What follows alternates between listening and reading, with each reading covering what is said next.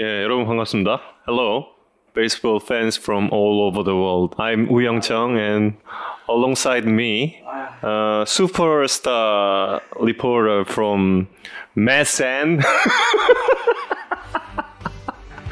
이성, 이성원 기자 함께하겠습니다. 안녕하세요. 예, 아 제가 이거 어, 아, 안 되는 영어를 한 이유가 어. 제 트위터로 한 분께서 요청을 해주셨어요. 해외 KBO 팬들을 위해서 영어 자막 지원해주세요라고 요청을 해주셔서 어, 혹시 여러분 중에서 지원 가능한 분 계시면 자원 좀 받겠습니다. 저희 쪽에 인력이 안 돼. 인원이 안 돼요. 인원이 능력자는 분명히 있습니다. 저희 이 에, 슈퍼스타 기자분도 계시고 키베츠 인터뷰할 때 네. 이틀 동안 배웠거든요. 아 그렇게 그 달달달. 우리의 영어가 다 그런 거 아니에요? 다들 예, 암기식 영어의 폐 그렇죠. 예. hearing과 reading은 기가 막히죠. hearing이가 기억나요? 오. 아니 아니 아니 그냥 그 토익용 예. 아무튼 예 마나슈는 무슨 뜻인가요? 마산이 나온 슈퍼스타란 뜻이죠. 예 마산이 나온 슈퍼스타. 예 본인의 뜻과는 전혀 상관없는 예. 이성훈 기자님 목소리가 잘 안 들린대요. 아 조금. 예, 아무튼 아, 여러분 중에서 혹시 저 자막을 지원해 주실 분이 계시면 근데 이게 되게 양이 많아서 이게 아, 어려워요. 예. 저 그 번역을 한번 해보긴 했, 아, 두 번 해봤구나. 근데 그거 진짜 어려워. 아, 다시 하라면 진짜 못해. 예. 아무튼 예, 그 능력자는 있으나 인력이 부족한 관계로 자막을 지원해 드릴 수 없는 점 정말 죄송하게 생각합니다. 그리고 어, 어쨌든 지금 야구에 산다 한번 출연하면 다들 잘 풀리고 있잖아요. 어 진짜. 네. 사실 그 가장 걱정되는 점 중에 하나가 이렇게 인터뷰를 하고 나서 성적이 안 좋을 때면 또 야 저기 나가서 입 터니까 네가 그러지 뭐 이런 또 예. 박민우 선수가 그때 전화 인터뷰하기 전에 그 걱정을 살짝 했었어요. 그러니까. 그때 막그 40몇 타석 맞아 맞아. 연속 헛스윙이 없다 막 이런 엄청 화제였을 때 인터, 인터뷰 이제 음. 때가 모르겠다. 지, 금 해야 된다. 그랬더니 하, 인터뷰하면 잘 안 되는 징크스 있는데 그래도 해야죠. 뭐 이러고 한 거예요. 예. 근데 그 다음 게임인가 무안타였을 거야. 아. 그래서 진짜 정말 미안했거든요. 근데 그 그대로 또 잘하고 있어서. 사실 뭐 미국 한뭐 여기서 미국 얘기 듣는 거는 솔직히 뭐 좋은 건 아닌데 음. 그쪽은 이제 스포츠 라디오들이랑 팟캐스트랑 뭐 유튜브 채널 엄청 많죠. 예, 사람들이 네. 많으니까 그냥 경기 끝나고도 전화 인터뷰 하고 그래요. 뭐 코칭 음. 스태프나 뭐 감독이나 이런 사람들. 예. 근데 우리나라는 그런 쪽에 조금 닫혀 있는 점이 아쉽긴 한데 어쨌든 세상 저희 예. 저희 출연해서 제일 잘 된 사람들이 그 1회 출연자였던 그러니까. 정동윤 PD가 어 백상 예술대상에서 야. TV 드라마 부문 작품상 이건 진짜 수상하셨습니다. 와 사실 저희 프로그램 이름도 스토브리그에서 따온 거 다 아시잖아요. 음. 그러니까 얼마나 잘 됐어요 진짜. 이거 출연하시거나 들으시는 분들은 다 잘 된다. 네. 그런. 그러니까 많이들 오세요. 다들 좀 오셔야지.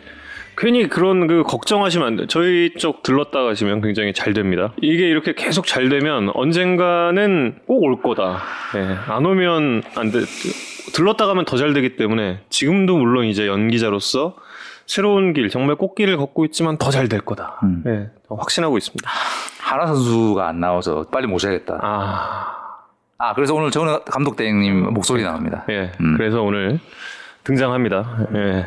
이제 본격적으로 한번 와인드업을 해 보겠습니다. 오늘 야 구창모 선수가 음성으로 등판을 하게 되면 지금도 잘하고 있는데 더 잘 되면은 여기 아 이거 어떡하지? 그리고 투수봉 골든글러브 말고 네. 사이영 받아, 받아야 어, 될 어? 사이영. 어. 그리고 삼성 라이온즈의 정현욱 코치와 또 이야기를 나누고요. 음. 또 지금 이야기를 했듯이 최원호 감독 대행도 역시 목소리를 들으실 수가 있습니다. 잘 되는 걸 아니까 들렀다 가면 잘 되는 걸 아니까 이 야구의 산대 나오는 목소리들이 지금 점점 많아지고 있다라는 것을 알 수가 있고 우리가 그리고 앞장서서 더 소문, 소문 을 내야죠. 이렇게. 그러니까요. 아, 여러분도 좀 소문 내주시고요. 그리고 메타비 같은 경우도 안 와요. 예, 오진 않는데 예, 오진 않지만 그래도 메타비에 대한 이야기도 나는 저 메타비랑 조금 인연이 있습니다. 아, 나 오늘 다 인연 있는 사람. 합이랑 인연이 있다고요? 아, 예, 있다니까요. 깜짝 놀라요. 제가 이따가 이 마지막에 얘기해드리면 메타비, 야, 예, 보고 싶다, 합이. 어. 자, 그럼 오늘 어, 가장 먼저 한화 이글스에 대한 이야기 함께 하겠습니다. 네, 음. 추락했죠 한화 이글스가 지금까지 14연패. 어, 현재 보고 계신 여러분들은 이제 다 아시죠? 어, 토요일 날 전격적인 코칭 스태프 아, 1군 말소가 있었고 어제 경기 뒤에 한용덕 감독 자진 사퇴 형식으로 물러나셨고 오늘 아침에 어, 최원호 이군 감독이 감독 대행이 되셨습니다. 근데 뭐 사실 그 과정이 이렇게 매끄러운 부분이 별로 없었기 때문에 예. 그 야구단이 천천히 준비해서 만든 어떤 체제 변혁이 아닌 누군가가 위에서 어 소위 말하는 오더를 한 것이 아닌가라는 이 야구의 소문은 굉장히 많은 상황이고요. 그날 분위기 어땠어요? 그 대전 중계에 갔었죠. 네. 지금 뭐 야구계 소문 많다고 음. 만화슈께서 지금 말씀을 하셨지만 현장에 있었잖아요 저희는. 음. 근데 정말 썰이 썰이 한 20개 되는 것 같아요 정말.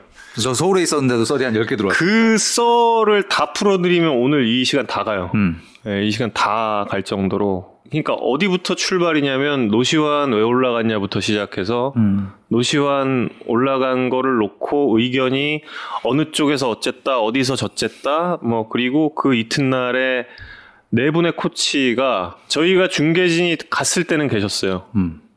근데 이승엽 해설위원이 음. 구장에 도착하시는 시간이 경기 시작 보통 한 3시간 네. 정도 전이잖아요. 예, 음. 그때는 보였는데 어 안 보인다는 거예요. 갑자기 어느 순간 음. 어느 순간 안 보인대요. 잠시 후에 이순철 의원이 또 들어오셔서 보는데 아 저기 계시다. 음. 근데 있었어요. 음. 음. 그러니까 그때까지 있었던 거야. 음. 근데 갑자기 없대요. 음. 그 엔트리 받잖아요. 음. 엔트리 받는 게 조금 늦게 왔는데 음. 엔트리의 코칭 스태프들이 빈칸이 더 큰 거예요 한화 쪽이. 음. 그래서 어 이거 뭐지? 음. 그리고 나서 뭐 경기 치렀고 중계 끝났고 그때부터 이제 또 수많은 썰들이 또 날아다니기 시작하는 거죠. 음. 왜 내려갔나? 누가 내렸나? 음. 이게 누구다, 누구 짓이다, 누구 짓이다, 누구 짓이다, 누구 짓이다. 그런 썰들이 막 하고 있는 가운데 끝나가는 시점에 오늘이 한용덕 감독의 마지막 경기가 될 것 같다라는 썰이 또, 또 여기저기서 들어오고, 음. 그리고 경기가 끝났는데, 아니래, 아니래, 아니래, 아니래, 아니래, 또, 어, 그렇구나. 또, 그리고, 근데 그 이튿날, 바로 어제죠. 음. 어제 갑자기 취재 기자들이 훨씬 더 많이 왔어요. 물론 이제 토요일보단 일요일이 취재 기자들이 많습니다. 그런데 사실 뭐 그때는 다 음. 갈 수밖에 없는 상황이었죠. 예. 음. 그런데 그 일요일 같은 경우는 최근 평상시에 홈팀 한화 이글스에 오는 취재 기자들의 뭐 한 두 배 정도는 음. 왔다고 보면 돼요. 음. 많은 기자들 있는 데서 이제 한용덕 감독이 인터뷰를 하는데 역시 기자들의 주된 질문도 하나죠. 어제 그 네 명의 코치 지진과 관련된 이야기. 음. 근데 한용덕 감독은 어, 드릴 말씀이 없습니다로 계속해서 같은 입장을 이야기를 했고 올라와서는 이제 프런트 분들, 홍보팀 분들도 이 부분에 대해서는 저희도 이제 드릴 이야기가 없다라는 걸로 이제 쭉 뭐 일관되게 갔어요. 그리고 9회에 이제 그때 2사 정도의 음. 조선일보에서 기사가 음. 제일 먼저 나왔잖아요. 기사를 작성했던 기자는 기자실에 있었어요. 음. 기자실에 있었는데 장민석 기자에 따르면 본인은 서울 쪽의 소식을 듣고 속보를 냈다고 해요. 음. 그래서 그 기자실 안에서 조금 좀 눈치가 보였다는 이야기를 좀 들었고 음. 그리고 나서는 이어진 전개는 지금까지 뭐 오는 거랑 똑같아지는 거죠. 음, 음. 굉장히 파격적인 선수단의 변화인 것 같고 뭐 사실 저는 뭐 그때 현장에 없었고 현장에 있었어도 사실 그 구단 안에서 벌어지는 내밀한 의사결정을 뭐 들여다 볼 수는 없지만 이제 한 가지 팩트에 가깝 다고 확인했던 건 토요일 경기가 마친 뒤에 코치 4명의 말소가 감독이 원하는 거였다라는 이제 아, 예. 공식 발표가 있었는데 그건 아닌 것 같다. 음. 왜냐하면 감독이 그 경기 직전에 코치들에게 오늘 경기에 참가하지 말 음. 것을 통보하는 말, 그 다음에 선수들에게 오늘 코치 네분 없이 경기를 치른다라고 했던 선수들에게 했던 말이 네. 시니컬한 워딩들과 표현들이 담겨 있었다고 해요. 다시 말하면 이건 음. 나의 뜻과는 다른 결정이었다라는 걸 음, 좀 암시하는 부분이 있었던 것 같고 음. 사실 뭐 이후에 벌어졌던 상황들을 보면 뭐 감독이 내가 원해서 분위기를 바꿔 보려고 한 내가 먼저 한 거다라는 건좀 네. 말이 안 되는 부분들이 있죠. 음.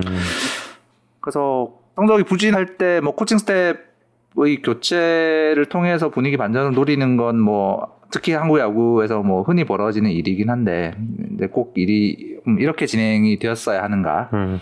대한 아쉬움은 굉장히 크고 어찌 보면 오늘부터 새로 지휘봉을 잡게 된 최원호 감독 등에게도 굉장히 큰 부담이 될 수밖에 그렇죠. 없는 상황을 만든 거잖아요. 음. 그래서 아쉬운 부분이 많고 사실 이제 지난주 그전 주에도 뭐 말씀드렸습니다만 하나이 하나이글스의 현재의 부진이 비단 오늘의 문제뿐만이 아니라 굉장히 오랫동안 지속되어 온 장기적 비전의 부재, 임기응변, 눈앞의 것만 좀 처리하기 급급한 그 모그룹의 눈치를 음. 좀 지나치게 볼 수밖에 없는 어떤 이런 분위기와 구조 예.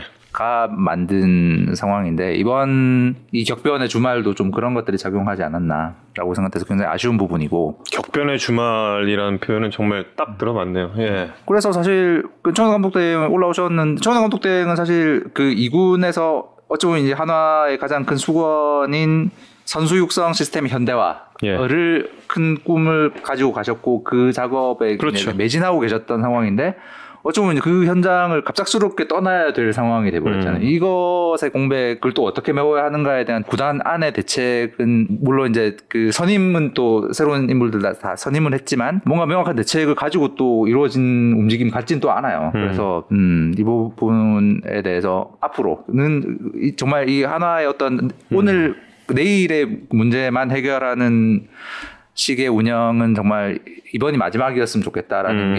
게 한화 팬 모두의 바람일 것 같고 그래서 지금부터 한화의 가장 중요한 역할을 맡게 될 최원호 감독 등의 이야기를 오늘 아침에 좀 들어봤습니다. 그 인터뷰를 했는데 준비가 됐으면 들어주시죠. 최원호 감독 등의 이야기 한번 들어보겠습니다. 전임 한영덕 감독님의 그거에 상당히 그 감사드리고요. 지금 갑자기 팀이 이렇게 어수선하게 됐는데 국선무는 좀 어수선한 분위기를 조금 진정시키는 역할을 먼저 해야 되지 않을까 그런 생각이 드네요. 일단은 이제 큰 틀에서의 시스템을 구단과 협의해서 이제 진행을 하고 있었고요. 큰 틀이라고 하는 거는 일단 선수 분류 작업들을 하고 있었고요. 이제 인코어, 아웃코어 선수들을 분류해서 선수 육성의 훈련 방식이라든지 게임 운영 방식이라든지 뭐 이런 것들을 이제 정립해 나가고 있는 단계였죠. 그 시스템들을 송공 그 디렉터랑 이제 같이 했었거든요. 그래서 이제 이쪽 시스템은 이제 송공 디렉터가 더 큰 일을 좀 하셔야 될 상황으로 바뀌었고 지금 현재로서는 중책을 맡은 만큼 그 자리에서 지금 급하게 처리해야 될 일들을 그렇게 해야 되지 않을까라는 생각이 듭니다.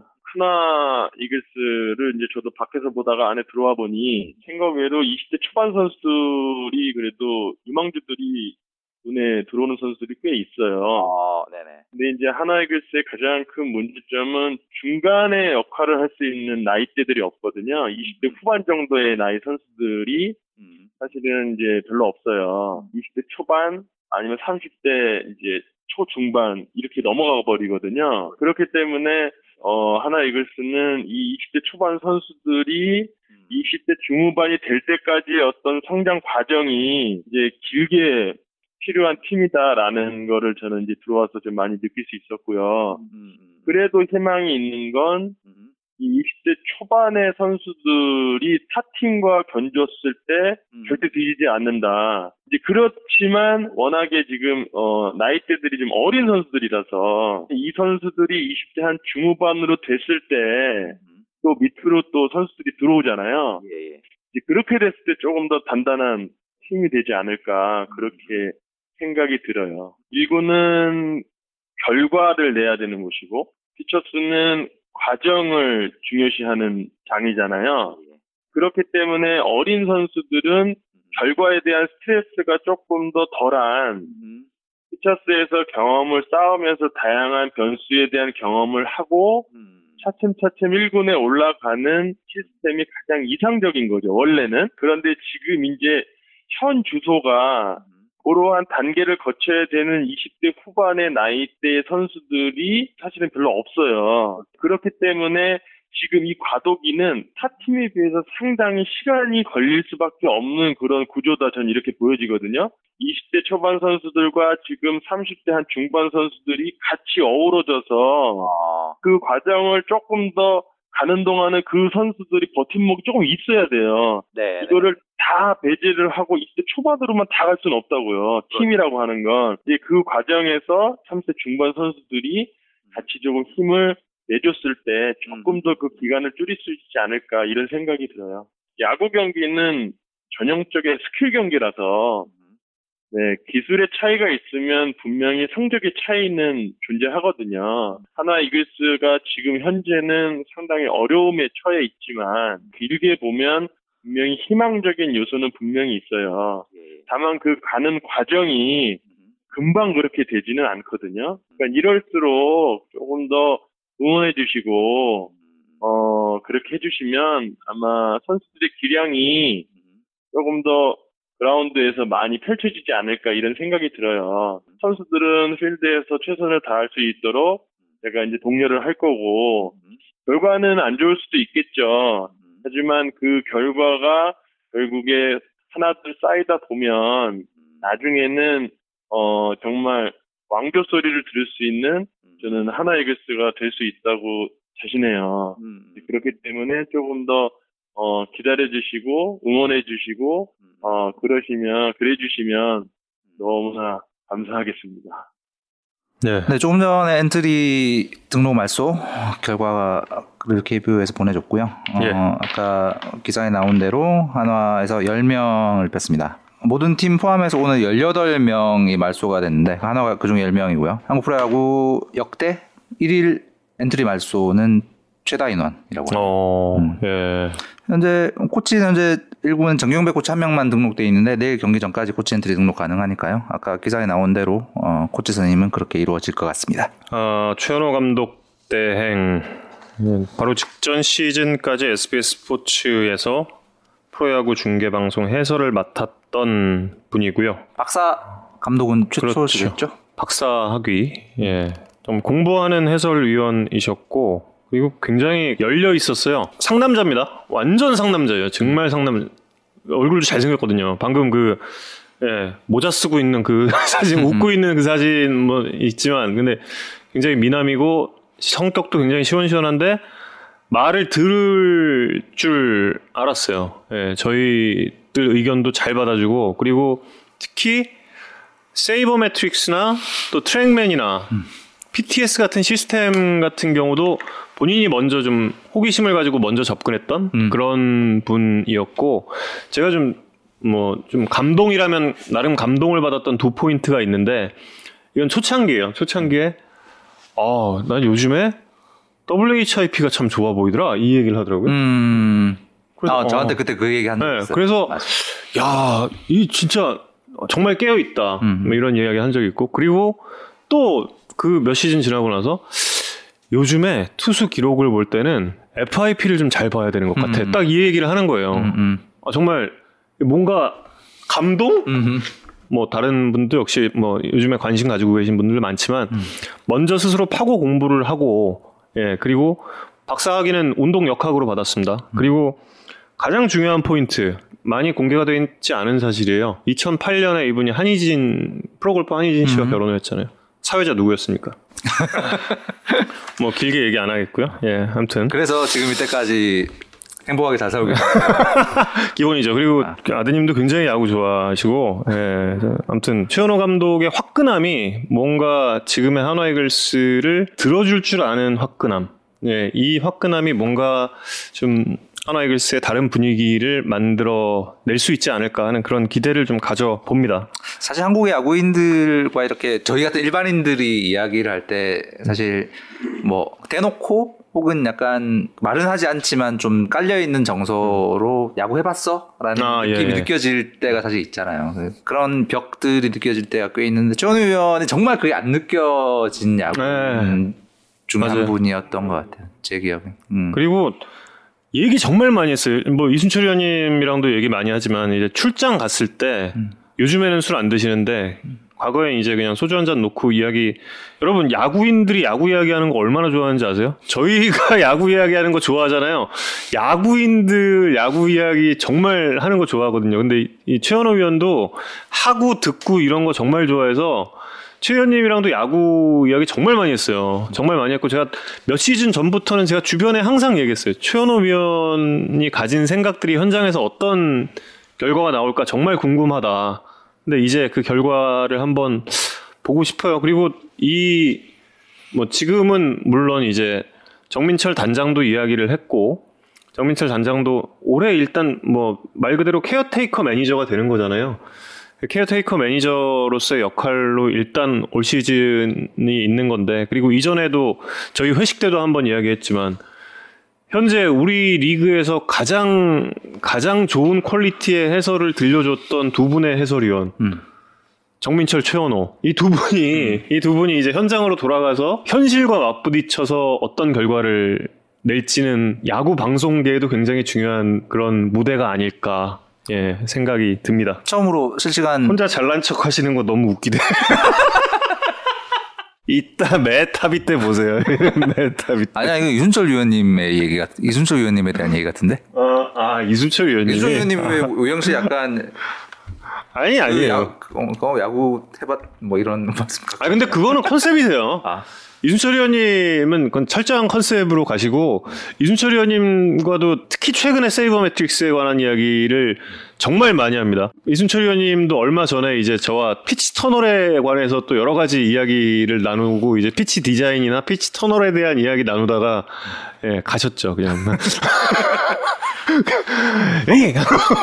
근데 어, 야구인들이 물론 꽉 막혀 있는 분들도 계세요. 옛날 옛날에 이렇게 딱 이렇게 틀만 계속 가지고 가시는 분들도 계시지만 열려 있는 분들도 계시고 천만 다행히 SBS와 SBS 스포츠에서 중계 방송을 하시는 분들은 열려 있어요. 예, 열려 있으신 분들이라는 점은 여러분께 제가 보증을 해드리겠습니다. 천호 감독땡 같은 경우는 일단 이성훈 기자와 인터뷰를 갖고 나서 저도 잠시 좀 이야기를 나눴는데 지금 시점에서 한화이글스의 가장 중요한 점이 뭘까를 물었을 때 지금 시점에서 가장 중요한 점은 딱 하나라 그랬어요. 연패 탈출. 그래서 연패 탈출을 위해서 내일부터 또 어, 정말 뭐 총력을 기울이지 않을까 하는 그런 생각을 해보겠습니다.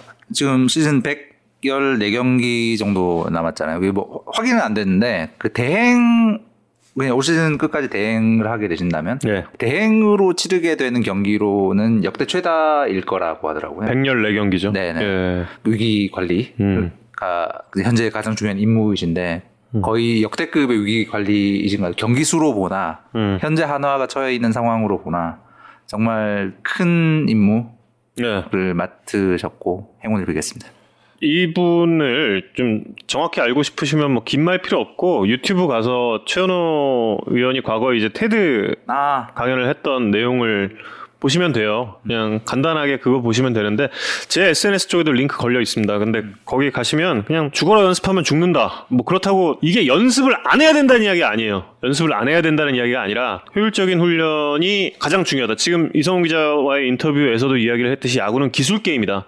기술의 향상을 얼마나 아, 효율적인 훈련 하에 기술의 향상을 가져올 수 있느냐를 좀 이렇게 가장 큰 과제로 예, 하시는 분이죠. 이성훈 기자님 가수 이석훈 닮았. 와. 오. 오 이석훈. 어. 뭐죠? 약간 질투하는 저 어. 질투 어린 표정은 뭐죠? 정우영 캐스터? 훈남인데 왜 죽었냐고 때는 왜냐고 지금. 그때도 저- 죽는 옷, 죽는 이상하다? 옷을 입었잖아. 어 이상. 아, 참고로 말씀드리면 지금 정우영 그때- 캐스터가 입고 있는 저 자켓도 제 겁니다. 저는 자켓이 거의 없어요. 근데 야구에 산다는 의상 지원이 안 되기 때문에 저희가 오, 야. 가져와야 돼요. 예. 집에서. 그 최근에 읽은 책 뇌과학 책을 읽었거든요. 아 뇌가 뇌가 지어낸 모든 세계. 음. 가 제목이고요. 거기서 되게 재밌었던 부분인데 스포츠 팬들이 본인이 좋아하는 팀, 본인이 응원하는 팀의 이야기를 할 때 뇌의 어떤 부분이 활성화되는가에 대한 부분이었어요. 근데 내가 좋아하는 선수와 팀에 대한 이야기를 할 때 자아 의식을 담당하는 부분이 활성화된다. 아, 다시 그래요? 말하면 음. 우리가 스포츠를 이야기할 때는 이 얘기가 내 얘기인 거예요. 나의 나의 아. 자아에 대한 이야기인 거라. 그렇기 때문에 누군가가 공격을 하거나 혹은 내가 응원하는 팀이 연패에 빠질 때 그렇게 가슴이 아픈 거예요. 그렇게 그렇구나. 화가 나고 음, 가슴 아프고 고통받고. 음. 또 다른 자아구나 그러니까 네. 팀이.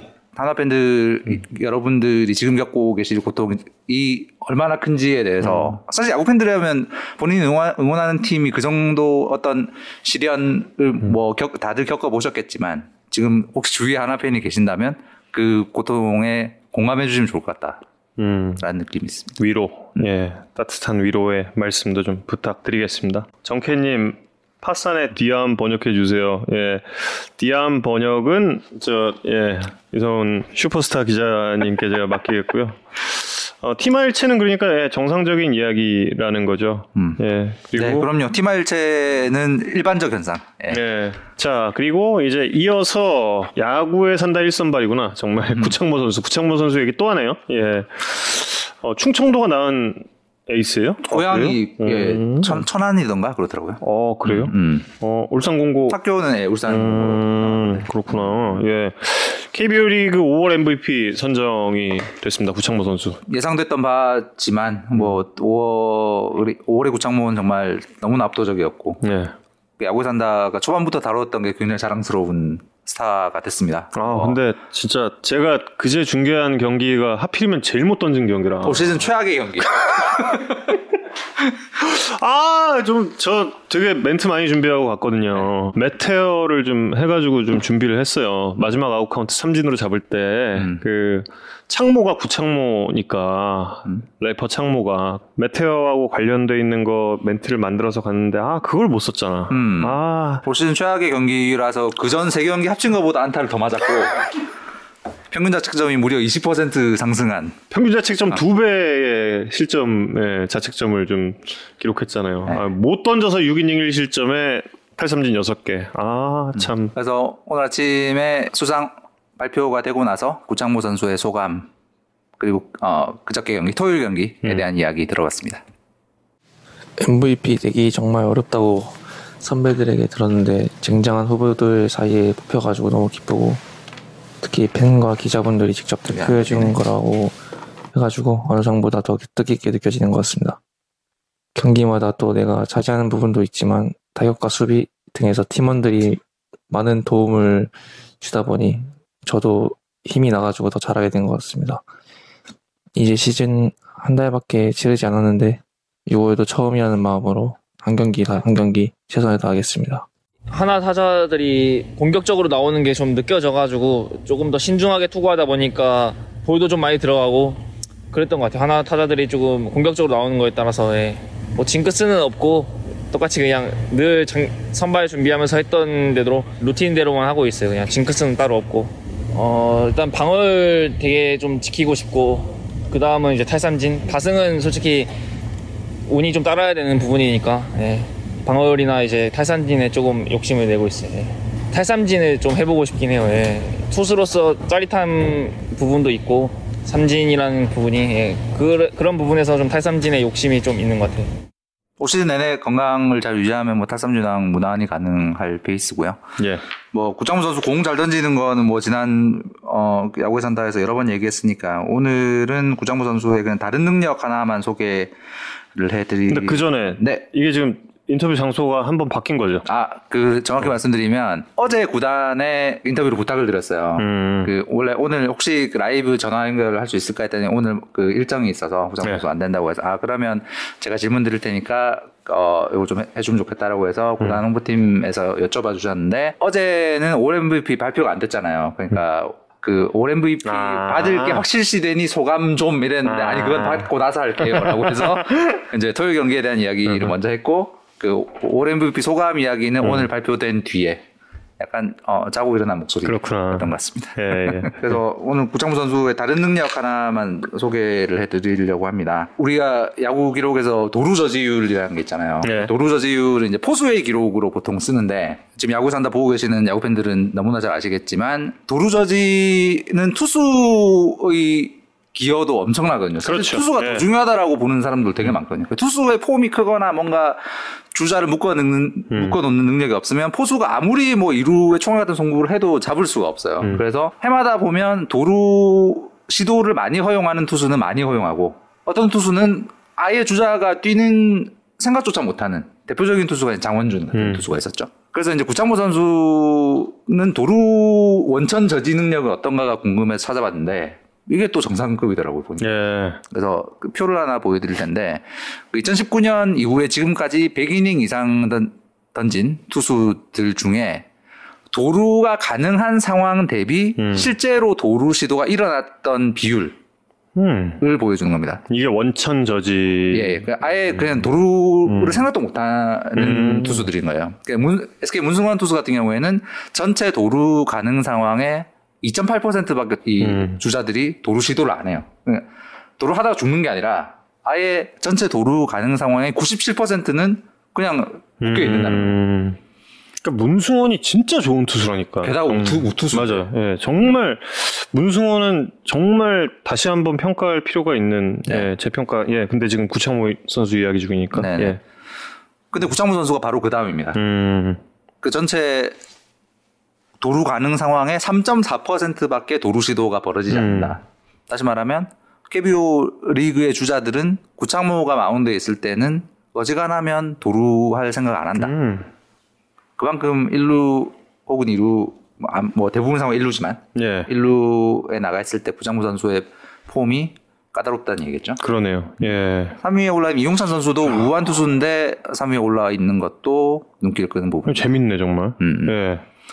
뭐 차우찬, 유이관 이런 선수들이야 뭐 좌투수들이고 그 도루저진 묶어두는 능력이 있는 것으로 어느 정도 아, 알려져 있죠. 차우찬 선수도 정말 신기하죠. 음. 그 주자가 있는데도 그냥 보면서 투구 폼 천천히 불러일으키는데도 이렇게 안 뛴다. 이것도 참 신기하고 눈 마주치면 아무리 천천히 가도 그러니까. 못뛸 거예요. 천천히 야, 이 중계하다가 이거는 저 이순철 의원님이랑 제가 한번 질문한 적도 있잖아요. 이, 이 부분은. 근데 아, 정말 이 차우찬 선수도 참 신비한 능력이야, 그것도. 음, 음. 예.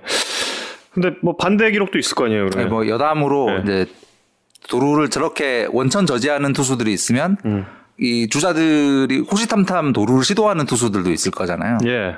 저 투수들이 마운드에 있으면 주자들이 도루를 많이 합니다. 음. 도루 시도를 많이 합니다. 박종훈 투수는 좀 음, 박정훈 선수는 이해가, 이해가 가요. 되죠. 예. 음. 근데 윌슨이 좀 의외죠. 오, 되게 빠른 것 같은데. 그니까 음.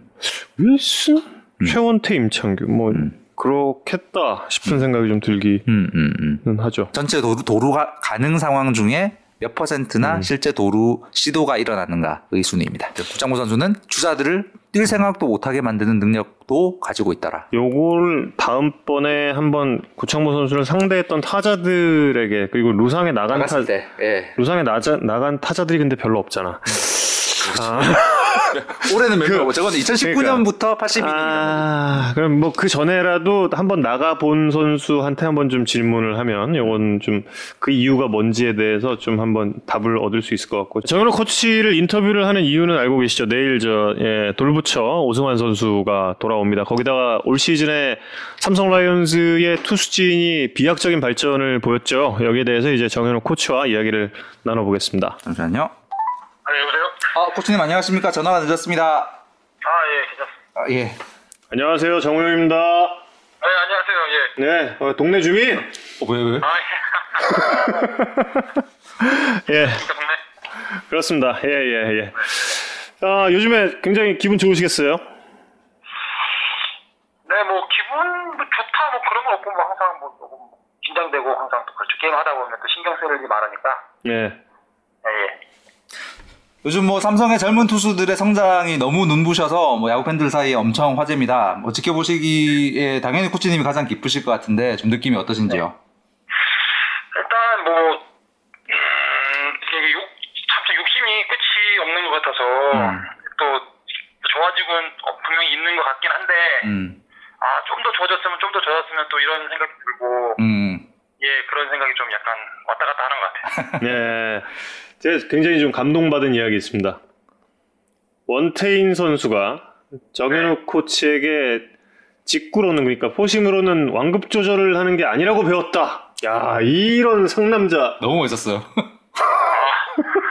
예, 일단은 뭐 어린 치 그러니까 제가 이 야구를 태희한테 느낀 점은 음, 음. 1회부터 최고 구속이 나와야 되는데 어, 아 최고 구속을 한 번도 못 던져보고 경기에 끝나는 경우가 좀 있는 것 같더라고 힘을 아. 아끼는 건지 아니면 좀 더 긴 이닝을 생각해서 그런 건지 모르겠지만 어, 그래서 1회부터 네가 끝날 때까지는 최고 구속이 나와야 된다라고 음. 좀 강조를 한 부분이 있는 것 같아요. 어, 음.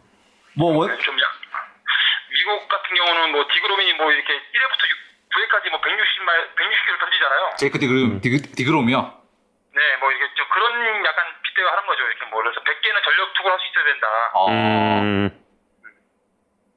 그런 쪽으로 그렇구나. 좀 많이 강조를 하고 있습니다. 근데 원태인 선수뿐만이 아니라 지금 삼성 젊은 투수들의 올 시즌 구속이 작년 대비 엄청나게 올라갔습니다. 집단적으로 이게 음. 네. 이좀 비결이 뭔지 훈련 방법 같은 게 바뀐 게 있는 건지 많이 좋아진 것 같고요. 음. 체력이 또 우리 음. 이제 우리 트레이닝 코치님들이 또 체력적으로 많이 신경을 써주고 있고요. 음, 그리고 일단은 작년보다는 저희가 좀 기본적으로 캐치볼을 좀 강하게 하고 있는 음. 음. 그 가슴에 던지는 거요. 네. 음. 그 캐치볼이라는 건 그냥 진짜 그 투수들 일반적으로 하는 그 캐치볼인가요? 네, 경기 전에 이렇게 그러니까 저희가 이렇게 따로 훈련 시간 할 때 말하는 캐치볼을 좀더 강하게 음, 좀 하자. 어, 네, 그래서 좀 저희가 좀 캠프 때부터 조금 반강제식으로 좀 시킨 면이 있는 것 같아요. 어, 어. 막그 세게 강하게 던지지 않으면 좀 질책도 하고 좀 이런 분위기. 네, 그렇죠. 아무래도 좀 억지로 좀 시켰던 부분이 어, 좀 있는 것 같아요. 예, 아무래도 작년에 제가 불펜 코치를 하면서 몇 년 동안 불펜 코치를 하면서 좀 음. 선수들이 캐치볼을 너무 좀 소홀히 하지 않나 싶어서 이거는 뭐 저뿐만 아니라 오재 코치님께서도 음. 굉장히 강조했던 부분이거든요. 음, 음. 음, 네, 그래서 조금 어, 선수 맡기는 것보다는 음, 좀더 이렇게 좀 뭐랄까 강제적으로 좀 시켰던 부분이 어. 있어, 있었던 것 같아요. 어, 사실 그 정현욱 코치가 현역 시절에 리그를 대표하는 오투수 가운데서 포심 페스티벌이 좋은 선수였어요. 지금 삼성 라이온즈의 투수들 가운데서 뭐 좌우를 가리지 않고 네. 아, 이 포심만큼은 나의 후계자다. 누가 있습니까? 나의 후계자라고 생각하는 뭐, 잘 모르겠고요. 내가 볼 때는 그러니까 뭐 아, 얘 좀 좋다. 그러면 그, 그 정도. 아, 이, 네, 이 친구가 진짜 좋다라는 거는 음. 뭐 오성호 선수는 직구가 진짜 좋은 것 같아요. 노성호 아, 선수. 예. 어, 그렇다면 그 노성호 선수가 네. 삼성 라이온즈에 와서 이렇게 또 정말 완전히 대변신한 모습을 보여주고 있잖아요. 그 비결은 그럼 뭔가요? 아, 일단은 음, 노성호 선수에게 가장 강조했던 부분은 뭐 볼려줘도 상관없고 맞아도 상관없다. 그냥 음. 가운데 보고 네 공 100% 던져라. 음, 이런 부분인데 계속 먼저 전력 투구를 할 것을 주문을 했고 음. 왜냐면 일단 노성호 선수에게 가장 큰 약점은 이 컨트롤이 없, 없었다는 거잖아요 결국은. 음, 음. 근데 그 말을 어, 주위에서 엄청 많이 들었을 건데 음, 저는 좀 약간 그런 것보다는 음. 그냥 그런 거에 집중하는 것보다 네 공을 던져서 뭐 100% 던져서 볼넷 주고 안타 맞는 건 상관없다. 음, 100% 던져야 1군에 있을 수 있다. 음. 약간 이런 걸 강조하는 부분인 것 같아요. 반대로 그냥 제구에 신경 쓰지 말고 네 공을 던져라. 음. 네, 그렇죠. 어, 근데 한가운데 보고 던져라. 음, 음. 지금 뭐 김윤수 이런 투수 들 같은 경우에는 평균 구속이 작년보다 5kg가 늘었습니다. 네. 이 약간 그 옆에서 보면 되게 신기할 지경인데 154. 팀 와. 안에서는 좀 어떤 이야기가 나오나요? 그냥 일단은 원래 빠른 볼을 던졌던 선수고요. 예. 음. 일단 김 선수가 뭐 급작스럽게 늘었다기보다는 원래 음. 빠른 볼을 던졌던 선수고 그게 이제 아무래도 작년에는 1군에 처음 왔기 때문에 뭐 이렇게 뭐라 해야 되죠? 이, 그 컨트롤 문제나 이런 부분이 있잖아요. 음, 음, 그런 부분에서 좀 자신 있게 못 던졌는데 음. 올해는 좀 뭔가 좀 1군에 계속 캠프 때부터 있으면서 좀 1군에 좀 분위기에 적응하는 거 아닌가 음. 그런 생각을 하고 있습니다. 음. 그리고 이제 삼성 팬들뿐만이 아니라 뭐 국내 모든 야구 팬들이 궁금해하는 게 이제 내일 등록하게 될 오승환 선수의 현재 상태입니다. 좀 옆에서 네. 보시기에 현재 컨디션 준비 상태 어떻게 보시는지. 음, 게임 경험이 좀 감각, 감각이라는 걸 좀 무시를 못하는 것도 있고요. 솔직히 이제 피칭을 하지만 지금 상태는 굉장히 좋거든요. 어. 음. 네, 지금 몸 상태도 굉장히 좋은데 음. 아직까지는 좀 뭐랄까 이제 게임을 하면 할수록 좀 더 이렇게 경기 감각이 좋아지면 음. 뭔가 좀 더 좋아지지 않을까 음. 있어요. 아직까지 이제 게임을 해보면서 이제 뭐랄까 감각적인 부분이 좀 더 좋아지겠죠. 음. 그런데 참 의외의 결정이 퓨처스 등판 없이 지금 바로 가는 거잖아요. 네, 어, 그 괜찮을까요? 일단 뭐 어, 어차피 뭐 퓨처 일단은 이번 주 정도까지는 아무래도 조금 더 어, 마무리보다는 좀 더 편한 상황에 쓸 예정인데 음. 음. 일단은 좀뭐 어떻게 될지 모르겠어요. 또 상황이 또 그렇다면 마무리에 나갈 수도 있고 일단 음. 경기 감각적으로 오승환 선수하고 그런 부분에 대해서 많이 상의를 했는데 음. 본인도 뭐 그냥 바로 나가는 게 좋다. 음. 어, 보다는 음. 예 그래서 결정을 하게 된 것 같습니다.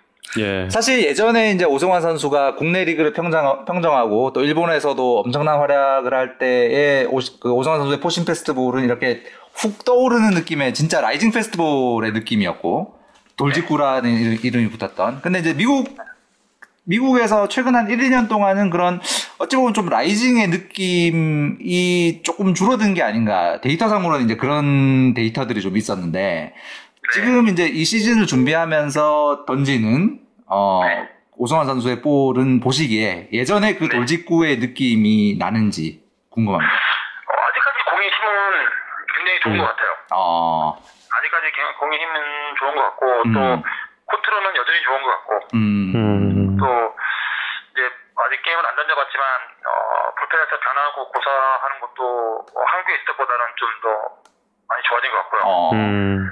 일단은 뭐 그래도 뭐 게임을 몇 게임 적응을 해봐야 되지 않을까 음. 하는 생각은 하고 있습니다. 음, 최채흥 선수 부상은 좀 괜찮은지도 저 팬 여러분들이 굉장히 궁금해하고 있거든요. 네, 다행히 뭐 약간 타박상 정도일 것 같아서요. 음, 그래도 이번 어, 경기는 못 등판할 것 같고 한 타임 정도 걸러야 될 것 같은 음. 생각은 들고요. 네. 음, 아무래도 뭐 무리 시키는 것보다는 음, 좀더 한 타임 걸르는 게 낫지 않나 음. 이렇게 생각하고 있어요. 예. 오승환 선수 변화구 말씀하셨는데 이제 예전에 국내 시절에 던졌던 이제 그 four-seam과 슬라이더 외에 메이저 리그에서 최근에 던졌던 그 다른 종류의 변화구들도 이 실전에 충분히 쓸만하다라는 느낌이신 거죠? 뭐, 음, 뭐 체인지업도 괜찮은 것 같고 음, 투심도 던지는데 뭐 좋은 것 같고 예. 음. 아무래도 뭐, 뭐그 선수한테서 뭐 그런 구위 자체를 걱정할 선 정도의 레벨은 아닌 것 같고요. 어, 음. 일단 어, 빨리 어떻게 하면 리그에 적응하느냐 게임에 적응하느냐 음, 그게 제일 변수 같습니다. 음, 팬 여러분들 질문 중에서 이제 최채흥 선수가 한 턴 걸을 때 어떤 선수가 대체 선발을 맡게 될지 좀 알 수 있을까 질문하시는 분도 계시네요. 네, 아직 뭐 어, 2군에서 지금 퓨처스에서 가장 좋다는 선수를 올릴 예정이고요. 음. 네, 아무래도 저희가 먼저 퓨처스에서 오재 감독님이나 권원 코치가 어, 판단해서 가장 좋은 선수, 가장 뭐 경쟁력 있는 선수를 올릴 예정입니다. 뭐 아직 뭐 감독님한테 결정을 해봐야 되는 거고요. 네. 네, 음. 아직까지는 뭐 감독님과 상의를 한번 해보고 결정을 해야 될 것 같아요. 예. 어, 정현우 코치의 참 과거의 그 근육질의 모습이 아니라 최근에 이제 참 어떻게 보면 좀 말, 많이 마른 그런 야윈 모습 때문에 팬 여러분들께서 좀 걱정하시는 분들도 계시거든요. 워낙에 또그 인간 승리 그 스토리를 다들 알고 계시니까 예, 팬 여러분들께 좀 한 말씀 좀 부탁드릴게요. 뭐다 항상 뭐 TV에서 너무 많이 잡혀서 그런가 아, 뭐 이렇게 말랐냐고 그러시더라고요. 네, 그래가지고 근데 뭐 같고 뭐 음. 밥도 잘 먹고 하는데 음. 어, 뭐 어, 건강 상태는 아주 좋고요. 음. 뭐 운동도 열심히 하고 있고 음. 예뭐 잘 생활하고 있습니다. 예. 이번 시즌 투수조의 목표는 뭔가요? 어, 일단은 어, 우리가 저희가 작년에는 방어율 좀 하위권이었는데 음. 음. 5강 싸움을 하려면 방어율은 한 4위권 안에 들어야 되지 않나 음. 나름대로 생각하고 있는데 난 방어율 자체가 조금 4위권 안에는 들으려고 노력하고 있습니다. 아, 자체가 예. 평균 자책점 4위권. 네 그래서 뭐 한 4점대 중반 정도는 들어와야 되지 않나 네. 라고 좀 생각하고 있습니다. 그 목표를 이룰 수 있기를 기대를 해 보겠습니다. 네 감사합니다. 예. 코치님 오늘 말씀 감사합니다. 네 감사합니다. 자, 코치님 내일 뵙겠습니다. 네. 정현호 코치 뭐 앞서 이제 잠깐 이제 동네 주민 뭐 이러고 그냥 농담 삼아서 말씀드렸는데 뭐요? 사실 그 뭐 여기서 긴 말씀 드릴 수는 없지만 정현호 코치가 부동산 투자의 스승이다 이렇게 제가 그 오늘 다들 인연이 있다라고 말씀드렸잖아요 아까 예, 그 최현호 예, 감독 땡은 뭐 이런 이런 그리고 정현호 코치는 저의 부동산 투자의 스승이다라는 짧게 좀 말씀을 드리겠습니다. 오, 부동산 재력가인 줄 처음 아니야. 제- 제가 재력가라는 게 아니라 아하. 그냥 투자를 할 수 있는 투자 투자를 할 수 있는 아니요 뭐뭐 그게 아니에요. 그러는 게 아니에요. 그냥 사는 곳으로 이제 그 투자를 딱 예, 예, 앞으로 아무튼 자막에 정우영 길게. 부자라고 달아주세요. 아니 근데 그거는 저 투기에 투기에 산다. 투기에 산다. 아니 근데 아니 여러분 너무 재밌는 게 아까 진짜 재밌는 거 봤어. 그그 후계자 제가 질문했잖아요. 그 포심. 아 근데 정현호 코치 포심은 진짜 진짜 어, 그럼요. 음, 와 그런 대포할 느낌이 정말 지금 없지 거의 요즘에 그런 포심 던질 때는 다들 요즘에 포심 뭐 짝대기라 그러면서 좀 구상 안할 그런 그 근데 그때 정현호 코치는 진짜 뽕뽕 와 엄청났죠 세계를 네. 호령했던. 네. 네. 아, 세계를 호령- 호령했던 마당새. 근데 이제 후계자 없다, 막 이런, 아, 후계, 아, 후계자는 그러니까 그때 이제 댓글이 후계자는 없다. 내용이 없다. 네, 내 후계자 없다, 이렇게, 예, 예, 하시죠. 예, 근데 이제 이거는 제가, 제가 그 계속해서 모르고리즘 버전 1 때부터 좀 말씀을 드린 부분이고, 이건 제 생각이 아니에요. 제가 만든 알고리즘인 모르고리즘의 결과라서 좀 말씀을 드리는데 삼성이 모르고리즘의 예측에 따르면 지금 오늘 드디어 버전 2.0을 업데이트를 해서 좀 말씀을 드리는데요. 버전 2.0을 위해서 지난 일주일 동안 다양한 실험을 좀 해보다가 결국에 이제 어제 어제 나온 결과입니다. 어제 나온 예. 이성훈 기자가 유격수와 포수 쪽의 가중치를 조금 좀 달리하는 것이 좋지 않겠느냐라는 조언을 해줘서 그쪽에 좀 가중치를 좀 다르게 주고 근데 확실히 NC와 키움이 좀 올라갔어요. NC 키움 올라가고 KT가 일단 포지션 플레이어들의 그 활약만 놓고 봤을 때는 KT가 상당히 좀 높게 나오고 있고 기아가 아직 그 투수 쪽에 반영이 안 돼 있는 버전이기 때문에 근데 이제 삼성이 조금 좀 아래쪽에 있다 저의 예측이 아니라는 것은 다시 한번 이게 근데 이제 모르고리즘 2.0 제가 만든 알고리즘인 모르고리즘에 따르면 이렇다고 합니다 2주 전까지 되게 정우영 캐스터 부끄러워했거든요. 이거 내가 만든 게 아니라 내 손이 만든 거다. 근데 이게 그 손이 약간 비슷해지니까 이제 톤이 달라졌네. 아 모르고리즘이 맞은 맞힌 부분이 있어요. 맞힌 부분이 일단 처음부터 맞힌 부분은 이제 NC의 선전이었다. 그 처음에 이제 그 LG가 이렇게 좋은 성적을 올릴 것이 오히려 모르고리즘 1.0에서는 예측을 했는데 LG는 그대로인데 키움이 좀 대폭 올라갔고 아무래도 유격수 김하성 선수의 역할이 좀 큰 것 같습니다. 그런데 이제 KT가 외야진이 좀 빠방하더라고요, 정말. 일단 다음 주에 모르고리즘 3.0에서는 선발 팩터가 추가가 됩니다. 그리고 다다음 주에 모르고리즘 4.0에서는 불펜 투수 팩터까지 추가를 할 예정입니다. 5강을 다툴 것으로 예상이 되고 있는 두 팀, 두산과 기아가 트레이드 를이 알고리즘의 예측에 따르면 이 두 팀이 상당히 좀 2.0 버전에서는 다투지 않을까 좀 생각을 하고 있는데 오승환 선수가 등장할 때 등장곡은 예전 그대로 쓴다고 합니다. 종소리와 함께 라젠카. 라젠카 그래서 저희 끝에 라젠카 듣고 끝낼 거고요, 나중에. 음, 이제 오승환이란 선수가 이제 어, 얼마나 대단한 선수였나. 오승환의 현역 시절을 이제 못 보신 팬들도 있더라고요. 오승환의 KBO 음. 그렇죠. 시절을 못 보신 예, 팬들도 있더라고요. 그렇죠. 음. 음. 어, 단적으로 말씀드리면 한국 프로야구 사상 최고의 구원 전문 투수.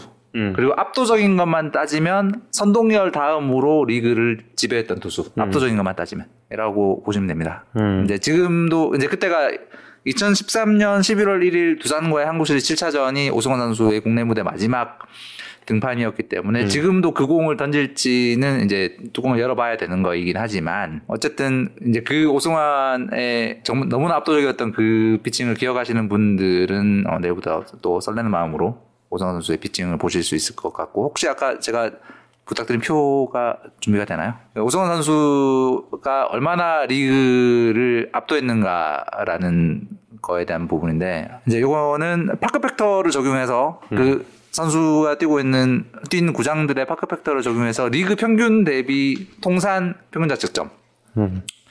100이 리그 평균 이제 높- 높을수록 좋은 건데 당연히 이제 역대 최고는 선동열 투수 선동열 음. 선수고요. 두 번째가 오승환입니다.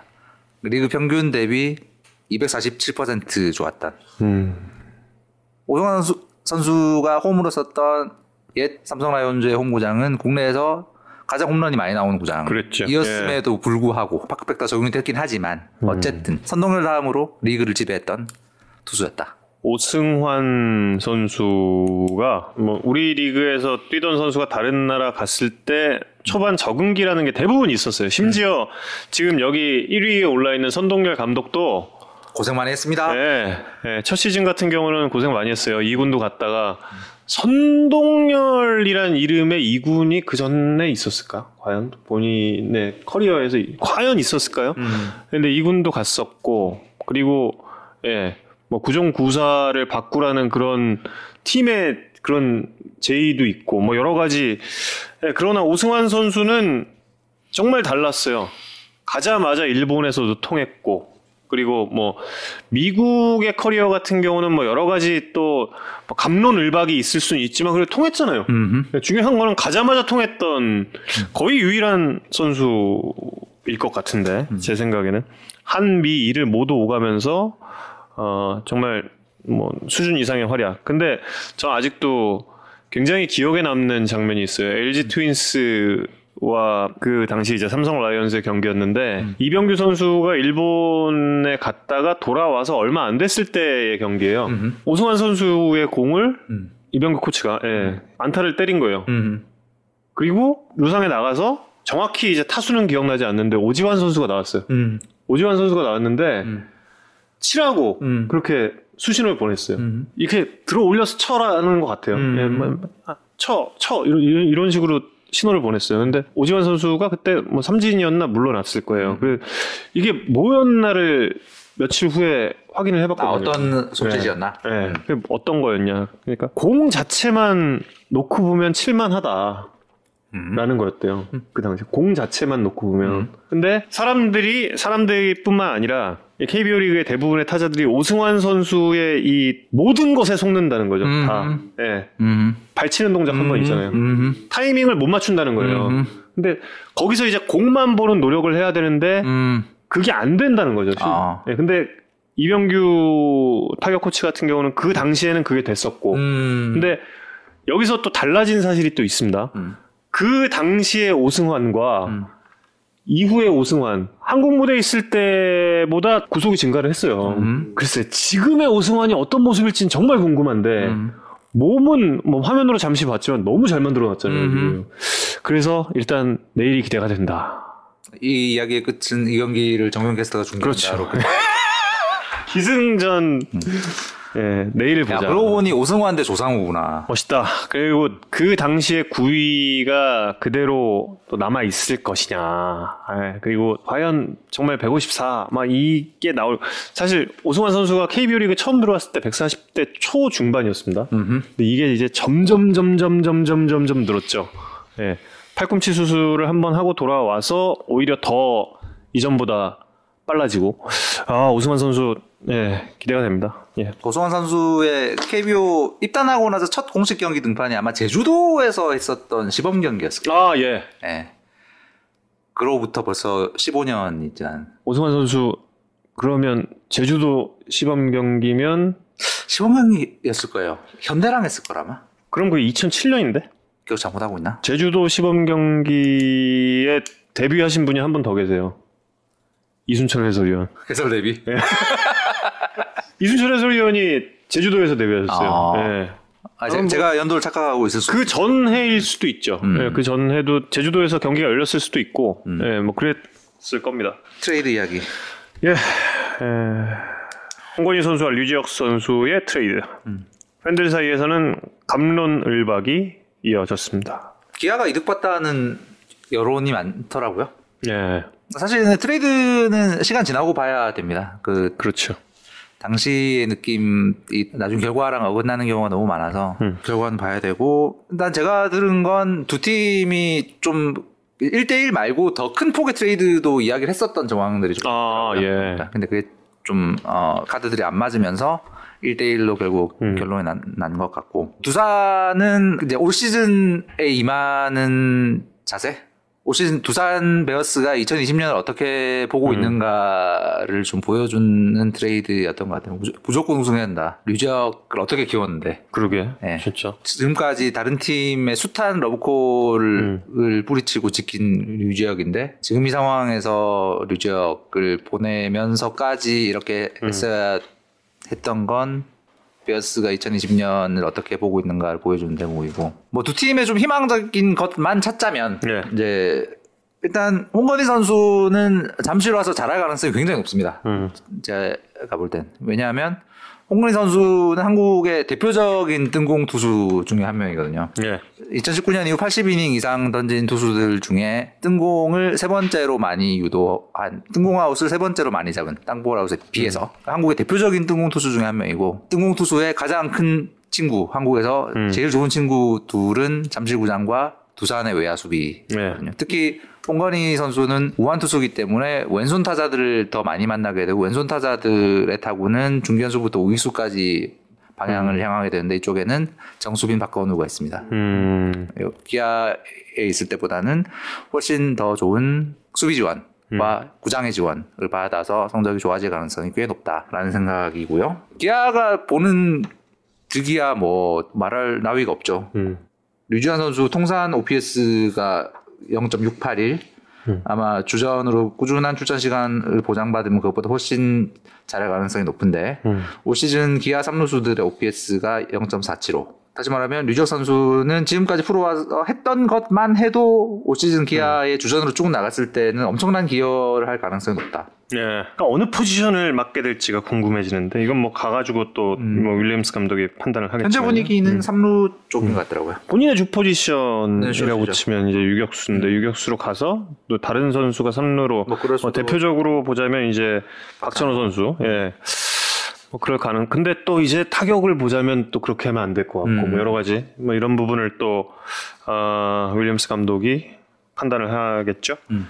여러분들께서 궁금해하셨을 내용은 어, 주간야구에서 저 어, 이순철 해설위원께서 김태룡 단장과 통화를 했다고 합니다. 그리고 그 부분에 있어서는 저도 커뮤니티는 확인을 안 해봐서 잘 모르겠는데 단장이 독단적으로 처리한 트레이드 아니냐 뭐 이런 이야기들이 또 있나 봐요. 근데 그럴 리 어, 없습니다. 그럴 부산- 리가 없고. 의사결정 구조상 그럴 리 없습니다. 예, 그럴 리가 없고 예, 감독이 알고 있는 당연히 알고 있고 상의에 따라서 진행된 트레이드였다라고 합니다. 그리고 그 이야기가 이제 이성훈 기자도 방금 이야기를 했듯이 올 시즌을 임하고 있는 두산 베어스의 자세가 아닌가 음. 예, 싶고 그리고 또 한 가지가 그래도 시장에 몇몇 불펜 투수들이 나와 있다는 썰은 분명히 있잖아요. 네. 거기서 어. 두산의 입장에서 보자면 거기서 과연 류지혁이라는 매물로 얻어올 수 있는 최고의 불펜 투수가 홍건이었을까라는 의문은 있는 거잖아요. 근데 홍건희 선수는 선발로 투입될 가능성도 있으니까요. 이용찬 선수의 부상 때문에. 아 선발이 되는구나. 불펜 전용은 아. 아마 아닐 겁니다. 그러네요. 아하. 어, 구원 투수 몇 명에 대한 트레이드 논의가 있었던 건 사실이고요. 음. 음. 홍건희 선수는 선발 투입 가능성을 염두에 둔 트레이드. 아, 실제로 홍건희 선수가 선발로서도 굉장히 높은 가능성이 있던 선수기도 하니까 아, 아 제가 이건 몰랐네. 역시 마산이 낳은 슈퍼스타 기자. 네, 네, 대단하십니다. 예. 아 참고로 마산이란 도시는 이제 없어졌고요. 음, 창원시입니다. 창원이 나온 슈퍼스타 기자. 네. 아 이렇게 좀 풀리는군요 하나 하나씩. 예. 이 정도면 아 그러고 보니까 오늘 지금 장영석, 황윤호 선수 두 선수가 1군 엔트리에서 말소가 됐네요. 그러면 류지혁 선수가 3루 가능성, 아니, 뭐 그래도 박찬호 3루도 가능하겠지만 뭐 지금까지 분위기로는 류지혁 3루일 것 같습니다. 아 근데 박찬호 선수의 이 유격수로서의 좌우 폭을 버리기도 굉장히 아까운 것 같아. 아, 가끔 가다가 보면 박찬호 올 시즌 수비요? 네. 아우 그럼요. 아니 박찬호 선수의 이 2루수 쪽으로 향하는 타구 걷어내는 그거는 어우 이거 참 방송 기자들이 너무나 네. 사랑하는 선수잖아요. 어, 뉴스거리 없을 때 호수비 하나 이런 거. 최근에는 약간 체력 네. 때문에 그런지 음. 그렇던데 진짜 5월에는 정말 거의 뭐 매경기 하나씩 그러니까요. 마차도 박찬호 음. 수비만 가지고도 눈을 즐겁게 하는 뉴스를 만들 수 사, 있었어요. 수비가 정말 대단했어요. 예. 이 정도면은 예. 뭐 홍건희 선수와 또 그 트레이드 얘기, 류지혁 선수의 트레이드 얘기도 어느 정도 좀 마무리를 할 수 있을 것 같고. 자, 그럼 이제 오늘의 마지막 토픽이 될 것 같습니다. SBS가 최초 보도했던 Dark Knight. 맷 하비. 예. 맷 하비는 어떻게 뭐 진짜로 오고 싶어 합니까? 어떻습니까? 그 하비. 예. 아, 일단 맷 하비가 한국에 오고 싶어 하는 건 사실이고요. 그, 음. 그때 이제 기자, 기사에도 썼습니다만, 이제, 팩트는 맷 하비가 이제 자신의 에이전트, 음. 그 Boras Corporation을 통해서 한국 구단들의 본인이 KBO 리그에 뛰고 싶다라는 음. 뜻을 몇몇 구단에 전달을 했다. 요게 팩트. 그 다음에 또 하나의 팩트는 음. 맷 하비 말고 제가 들은 건 두 명의 전직 올스타 출신 선수들이 KBO 리그 팀에 아. 뛰고 싶다는 어, 전달했다. 그 두 명은 누군지 그거는 밝힐 수가 없. 그건 비보도를 전제로 들은 거라서 밝힐 수가 없고. 아 그래요? 아 이성훈 기자 네. 알고 있- 아 역시 슈퍼스타. 아 진짜. 하비는 하비는 현재까지는 제가 지난주에 뉴스 낼 때까지 그게 목요일 뉴스였을 거예요. 근데 그때까지는 진지하게 검토한 팀은 사실 없었어요. 그러니까 어, 약간 몸을 제대로 만들고 있을까에 대한 우려. 음, 원래 좀 약간 이 운동을 성실하게 하지 않는 쪽으로 약간 유명했던 선수인데 게다가 지금 미국의 코로나 때문에 훈련장 다, 폐- 다 폐쇄되고 팀 훈련 못 하고 이런 상황에서 개인 훈련만으로 게임에 투입될 몸을 만들고 있을까에 대한 우려 때문에 합의를 데려와야겠다. 데려올까라는 진지한 검토를 하고 있는 팀은 지난주까지는 없었어요. 물론 바뀔 수 있습니다, 이건. 음, 근데 다른 두 명의 올스타는 실제로 진지하게 검토를 하는 팀이 있더라고요. 아 그래요. 그거 그거 되게 말이 돼요. 그거. 음. 그래서 그 선수도 오게 되면 되게 재밌을 것 같았습니다. 음 다른 두 명이 누굴까? 아 메타비로 시작했는데 다른 두 명이 누굴까 더 궁금해지네. 아 근데 저는 한번 믿어보면 안 되나? 합이요? 네, 믿어볼 것 같아요. 어, 합이 영입한다. 네. 물론 전 단장이 아니라서 네. 메타비와 저의 인연을 또 이야기를 하자면 7년 전으로 거슬러 올라갑니다. 예, 그 당시 이제 뉴욕 매츠의 그 당시만 해도 그 당시에 이제 시티필드가 생긴 지 얼마 안 됐을 때죠. 제가 또 이제 올스타전 중계 방송을 가지 않았습니까?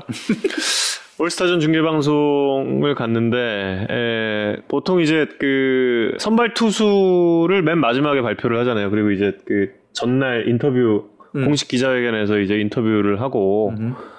근데 하비가 저기 멀리 앉아 있는데 음흠. 와 진짜 잘생겼더라. 정말 잘생겼어요. 니콜라스 케이지를 닮았는데 잘생긴 버전이야. 음. 물론 그렇다고 우리 케이지 형이 못생겼다는 게 아니라 케이지 형은 약간 좀 뾰족한 인상이잖아요. 근데 멀리서 보는데도 진짜 빛이 나요. 그리고 딱 이렇게 걸어 오는데 야 진짜 키도 되게 크잖아요. 쭉 걸어오는데 지나가다가 어쩌다 눈이 마주친 거예요. 음. 물론 뭐 나랑 마주친 건지 모르지. 근데 제가 이제 아, 나랑 맞춘 건지 모른다. 근데 뭐 어제 분명히 내 쪽을 봤어. 그- hi 했죠 hi. hi 했다. 근데 hi 해줬다니까 나한테도. 아, hi hi를 네. 주고받았다. 엄청난 인연이죠, 이 정도면. 아 근데 정말 이 맷 하비를 에, 실물로 봤다라는 그런 아, 이거 진짜 20명 빠진 것 같아서 지금 죄송하네. 쭉쭉 빠지고 있습니다. 저는 이 맷 하비 선수를 그 당시에 이제 뭐 그때 뭐 ESPN Body Issue의 표지로 나가기도 했고 그리고 그 올스타전 전, 전후해서 굉장히 많이 이 선수를 많이 띄워주기도 했어요. 근데 굉장히 좀 안타까운 사정도 있었잖아요. 이 당시 이제 뉴욕 팬들의 집중 포화, 특히 수술받고 돌아왔는데 그때 스트라스버그는 이닝 제한 걸었는데 아 보호해줘야 된다. 근데 똑같이 이닝 제한을 어, 걸어줬으면 좋겠다는 맷 하비 측의 그럼 뭐 그렇다고 뭐 그걸 official로 얘기를 했나? 오- official 얘기했는지 저도 기억이 안 나는데 근데 그런 뉘앙스가 나오자마자 거의 뉴욕 팬들의 십중포화 십- 진짜 십자포화를 받았죠 이 선수가 자기밖에 모르는 선수 팀을 모르는 선수 그래서 결론이 어떻게 됐습니까 그 시즌에 216이닝인가 던졌잖아요. 그 한 시즌이 결국에 지금의 맷 하비의 추락으로 이어지지 않았나? 그 뒤로 부상과 네, 너무 안타까운 선수예요, 이 선수는. 그런 부분으로 봤을 때. 근데 그래도 우리 리그에서는 충분히 매력적인 카드가 아닐까? 아, 하는데요, 저는. 예. 음. 그리고 전, 음, 뭐, 메이저리그 팬들 사이에서는 맷 하비 정도면은 전국적인 named고, 아, 한번 예, 오면은. 일단 맷 하비를 영입하는 팀은 뉴욕 시민 상당수를 팬으로 확보하게 될 가능성이 높죠. 음, 음. NC 다이노스가 노스캐롤라이나의 팀이 된 것처럼. 그러네. 여러 가지 뭐 부상도 있고 그래서 좀 안타깝긴 하지만 그래도 던지는 걸 보고 통할 것 같으면 영입을 하는 거죠. 예. 뭐 아니면은 할 수 없고 아니면은 뭐 어쩔 수 없는 부분이겠지만 그래도 본인이 오고 싶다라는 의사를 표할 정도면 몸이 좀 잘 돼 있다는 얘기 아닌가? 그걸 뻥카 칠 선수는 아니잖아요. 오늘 인스타그램에 본인 던지는 걸 올렸더라고요. 음. 구, 구직에 대한 열망? 어, 해커 투네. 그러니까. 에릭하비. 엄청난 화제가 될 건 맞고. 사실 한때 그 216이닝 던졌던 그 시즌만 보면은 메이저리그 전체 에이스급의 포텐을 잠깐 아유, 보여주긴 그럼요. 했어요. 예. 음. 어마무시했어요. 예. 다크나이트 진짜 예. 대단하죠. 예. 어, 이성훈 기자가 희망하는 KBO에 어울릴 메이저리그 선수. 지금 얘기하면 아까 두 명 중에 한 명 나올 수도 있다. 예? 두. 두 명, 네, 누굽니까? 예. 두 명, 아니 저는 그- 두두명 명- 두명 중에 한 명 아니고요. 네. 저는 나중에 크리스 세일에 한번 아이. 네. 나중에 한번 와- 나중에 나중에 나중에 지금 현실적으로 좀 가능할 것 같은. 오늘 왜 올 수도 있지. 음. 지금 메이저리그가 이렇게 헤매 헤매가지고 어 개막도 못하고 인기 떨어지고 그러고 한 5년 뒤 음. 아니 저는 조금 좀 현실적으로 접근을 해서 두 명을 생각을 해봤어요. 음. 물론 이제 부상도 있고 그런 선수인데 그리고 계약 기간도 남아 있긴 한데 음. 크리스 아처 음 가능하지 않나? 그렇죠. 크리스 아처 음. 정도면 하비보다는 좀 더 욕심낼 팀도 많을 것 같고 그리고 또 한 명 제 꼭 한 명 보고 싶은 선수 있습니다. 추신수. 음. 은퇴하기 전에 좀 SK 와서 진짜 사람들 얘기대로 예? 추신수 지금 오면 홈런 70개 친다 이거 가능한가 우리 한번 보고 싶다 이거예요 진짜 SK 지명 어쨌든 했잖아요 지금 예, 남아 있고 그러면 한번 왔으면 좋겠다 그리고 음악 소리가 점점 커지고 있어요 예 빨리 가자는 이야기죠 예 다들 밥 먹으러 가자라는 이야기입니다 지금 바로 이 영혼 기병 라젠카 예 삼성 라이온스 팬들은 벌써부터 지금 아마 쿵쾅쿵쾅 거리는 심경이 아닐까 합니다. 다시 말씀드리지만 내일 오성환 선수 등판하면 등장곡 그대로 씁니다. 예. 가 나오게 됩니다. 내일이 아니라 뭐 모레가 됐건 글피가 됐건 오승환 선수가 나오면 바로 이 음악이 울려 퍼질 겁니다. 라젠카 세이버스. 예, 그 등장곡은 SBS 스포츠와 함께 해 주시고요. 네, 지금까지 마산이 나온 슈퍼스타 기자 이성훈 기자 그리고 저는 정우영이었습니다. 다음 주에 19 가지고 오겠습니다. 여러분 고맙습니다. 고맙습니다.